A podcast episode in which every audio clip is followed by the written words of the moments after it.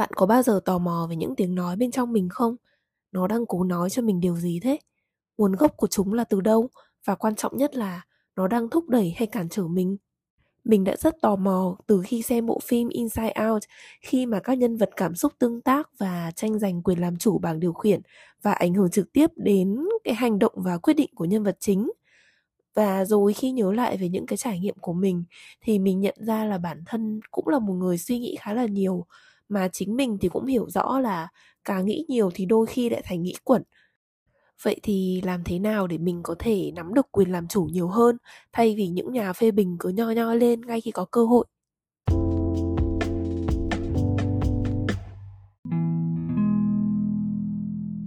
Ai cũng có những tiếng nói trong đầu. Lần đầu tiên mình quan tâm đến chúng là khi mà biết đến cái lý thuyết IFS Internal Family Systems qua một khóa học về chữa lành của chị Hương An. Học thuyết thì nói về việc là trong thế giới nội tâm của chúng ta thì tồn tại những nhân vật đại diện cho những cái phần tính cách và khía cạnh khác nhau. Tất cả những phần này thì tác động đến cảm xúc, hành vi và những quyết định của mỗi người.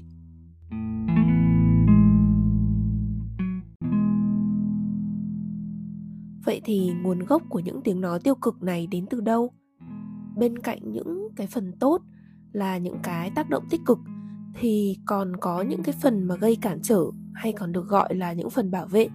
Bởi ẩn đằng sau những cái tiếng nói có phần tiêu cực ấy là một cái mục đích tốt đẹp giúp bảo vệ chúng ta khỏi một cái điều gì đó có thể là sự tổn thương hay là sự xấu hổ khi thất bại uh, sự từ chối vân vân. Có thể là sự tổn thương sự xấu hổ khi thất bại hoặc là sự từ chối.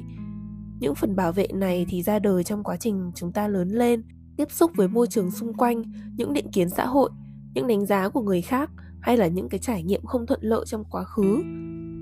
Và những cái phần bảo vệ này thì nghĩ rằng là đang có một đứa trẻ bên trong chúng ta cần bảo vệ. Tuy nhiên là trong nhiều trường hợp thì những tiếng nói tiêu cực này lại gây rất là nhiều cản trở. Đôi khi thì nó còn đè bẹp chúng ta trong những cái dự định cá nhân nữa.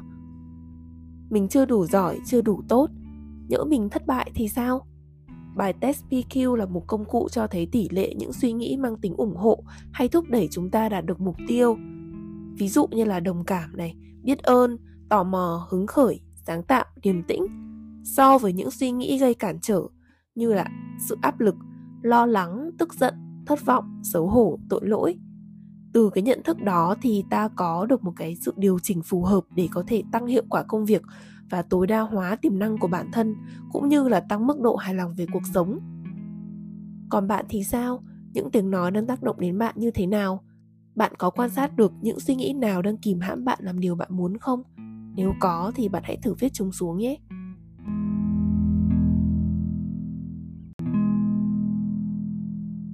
Quay trở lại với học thuyết ifs mỗi chúng ta thì đều có một phiên bản gọi là the self hay còn gọi là the true self, tức là cái nguyên bản thuần khiết nhất được thể hiện qua 8 chữ C, courage là lòng can đảm, compassion là lòng vị tha, connectedness là sự kết nối, creativity, sự sáng tạo, confidence, sự tự tin, curiosity, sự tò mò, calmness, điềm tĩnh, clarity sự trong trẻo.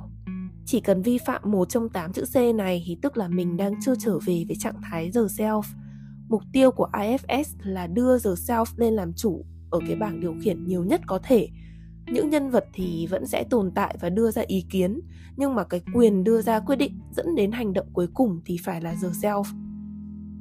Và để có thể làm được điều ấy thì trước hết ta cần làm lành với từng phần bảo vệ chữa lành từng cái tổn thương và kết nối với đứa trẻ bên trong mà chúng đang ra sức bảo vệ sự hòa hợp của hệ thống bên trong thì sẽ thúc đẩy những suy nghĩ và hành vi tích cực trong cuộc sống để dễ hình dung hơn thì nếu ví tâm trí con người như một cỗ xe thì nó sẽ chỉ có thể chạy nhanh nhất khi mà toàn bộ hệ thống máy móc bên trong đang vận hành một cách trơn tru và không bị hỏng hóc. Khi nhớ lại về một tình huống mà bạn cảm thấy tự tin và can đảm nhất, lúc đó bạn đang thực hiện điều gì? Và tâm trí của bạn đang nói với bạn điều gì thế? Mình đã từng thử áp dụng phương pháp trị liệu IFS này với một người bạn trong vai trò là một người dẫn dắt và kết quả sau đó thì khá là tích cực. tuy nhiên là không phải lúc nào thì chúng mình cũng sẵn sàng để một người dẫn dắt giúp mình chữa lành như vậy. Sẽ có những lúc mà mình sẽ chỉ muốn ở một mình và tự thực hành quay vào bên trong và đây là một vài cách mà mình đã tự thực hiện khi chỉ có một mình. Bắt đầu bằng việc trở về với không gian tĩnh lặng, thoải mái nhất với một tâm thế cởi mở. Lắng nghe, quan sát, đón nhận những tiếng nói trong đầu khi nó xuất hiện mà không phán xét. Nhận diện những tiếng nói ấy cùng với mối quan hệ giữa chúng với các khía cạnh trong cuộc sống thường ngày bằng free writing hay là journaling lâu lâu thì mình sẽ dành nhiều thời gian hơn để có thể ngồi xuống và áp dụng những gì đã được học trong khóa học và nói chuyện, dỗ dành một phần bảo vệ nhất định. Bắt đầu bằng cái việc là tưởng tượng ra phần bảo vệ ấy như một nhân vật cụ thể ở trong đầu. Các bước tiếp theo sau đó thì sẽ giống như là việc mình dỗ dành một đứa trẻ cứng đầu, cần nhiều yêu thương, thấu hiểu, không phán xét và kiên nhẫn để có thể trò chuyện và khiến em bé đó cởi mở hơn cứ mỗi khi có một suy nghĩ hay là một tiếng nói gây cản trở xuất hiện thì mình sẽ từ tốn ghi nhận và mời chúng bước sang một bên để có thể nhường không gian cho nhân vật đang được dỗ dành. Nhiều thứ thì sẽ nổi lên đó có thể là những ký ức được chôn vùi từ khi còn bé những cái lời nói tưởng như vô thưởng vô phạt nhưng hóa ra lại khắc sâu trong tâm trí và ảnh hưởng đến chính mình ở thời điểm hiện tại.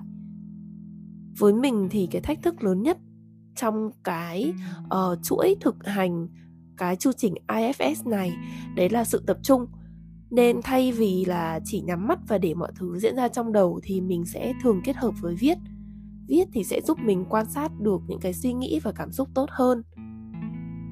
Sau cùng thì quá trình chữa lành sẽ kết thúc khi mình đã thuyết phục được các phần bảo vệ rằng đứa trẻ mà nó đang nỗ lực bảo vệ trước giờ đã có thể tự lo mà không cần đến sự trợ giúp của nó nữa và có thể cho nó thấy một cái viễn cảnh tích cực hơn với những điều mà bản thân có thể làm nếu được giải phóng khỏi phần bảo vệ ấy Tuy nhiên thì như mình cũng đã nói, để có thể đi được trọn vẹn cái quy trình IFS này thì cá nhân mình thấy sẽ cần có một cái sự tập trung rất là lớn và cần được rèn luyện qua thời gian. Cá nhân mình thì thực tế cũng ít khi thực hành kỹ thuật này trong cuộc sống thường ngày mà phần lớn thì mình sẽ tìm đến một người có thể là nghe mình giải bày. Khai vấn thì là một hình thức giúp nhận diện những tiếng nói nhỏ bên trong, đang là rào cản kìm hãm chúng ta làm điều mình muốn. Đó có thể là nỗi sợ, những rào cản tâm lý, những cái suy nghĩ phán xét, chỉ trích mà chúng ta tự hướng vào bản thân. Điều nguy hiểm là những cái tiếng nói này thì chỉ nằm trong đầu và chả bao giờ được lô ra ánh sáng để chúng ta có thể săn soi hay mổ xẻ hết. Nó cứ âm thầm cản trở như vậy thôi và tất cả những gì mà chúng ta có thể quan sát được ở trên bề mặt nó chỉ là cái sự trì hoãn mất động lực overthinking thiếu quyết đoán rồi là những cái suy nghĩ như là mình cảm thấy mình muốn làm một điều gì đó nhưng mà cứ có một điều gì như giữ chân mình lại. Và có một điều thú vị là có những cái nỗi sợ những cái rào cản tâm lý khi mà chúng ta giữ nó ở trong đầu ấy thì chúng mình thấy nó to lớn và khủng khiếp lắm. Nó phải to bằng con voi cơ.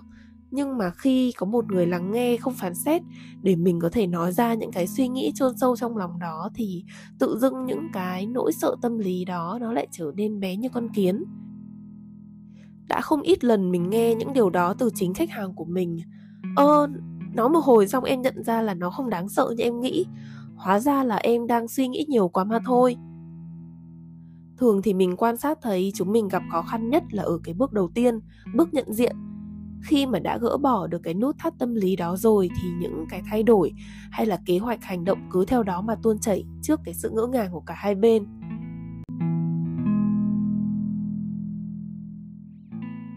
Sự thật là những cái tiếng nói ấy sau này thì vẫn sẽ xuất hiện, nhưng mà cái điều khác biệt là tâm thế của mình đã khác uh, không còn sợ sệt hay trốn tránh mỗi khi chúng trồi lên mà thay vào đó là quan sát để có thể đưa ra sự lựa chọn sáng suốt nhất lúc đó. Chúng vẫn ở đó là một phần của mình nhưng mà chúng không còn cản trở mình tiếp bước quá nhiều như trước nữa tức là mình đã có thể nắm quyền tự chủ nhiều hơn. Việc làm chủ ý thức là cực kỳ khó nhưng mình tin là hoàn toàn có thể luyện tập.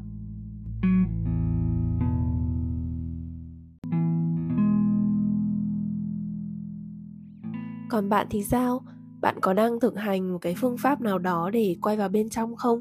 Chia sẻ cho mình biết với nha. Mình rất muốn được lắng nghe chia sẻ từ bạn. Cảm ơn bạn đã dành thời gian ở đây và lắng nghe mình thủ thỉ. Mong rằng chúng mình sẽ còn gặp nhau ở những tập podcast sau nữa nha. Mình rất mong chờ những ý kiến đóng góp cũng như phản hồi của bạn qua địa chỉ mail hoặc đường link Facebook mình có để dưới phần show note nha. See you!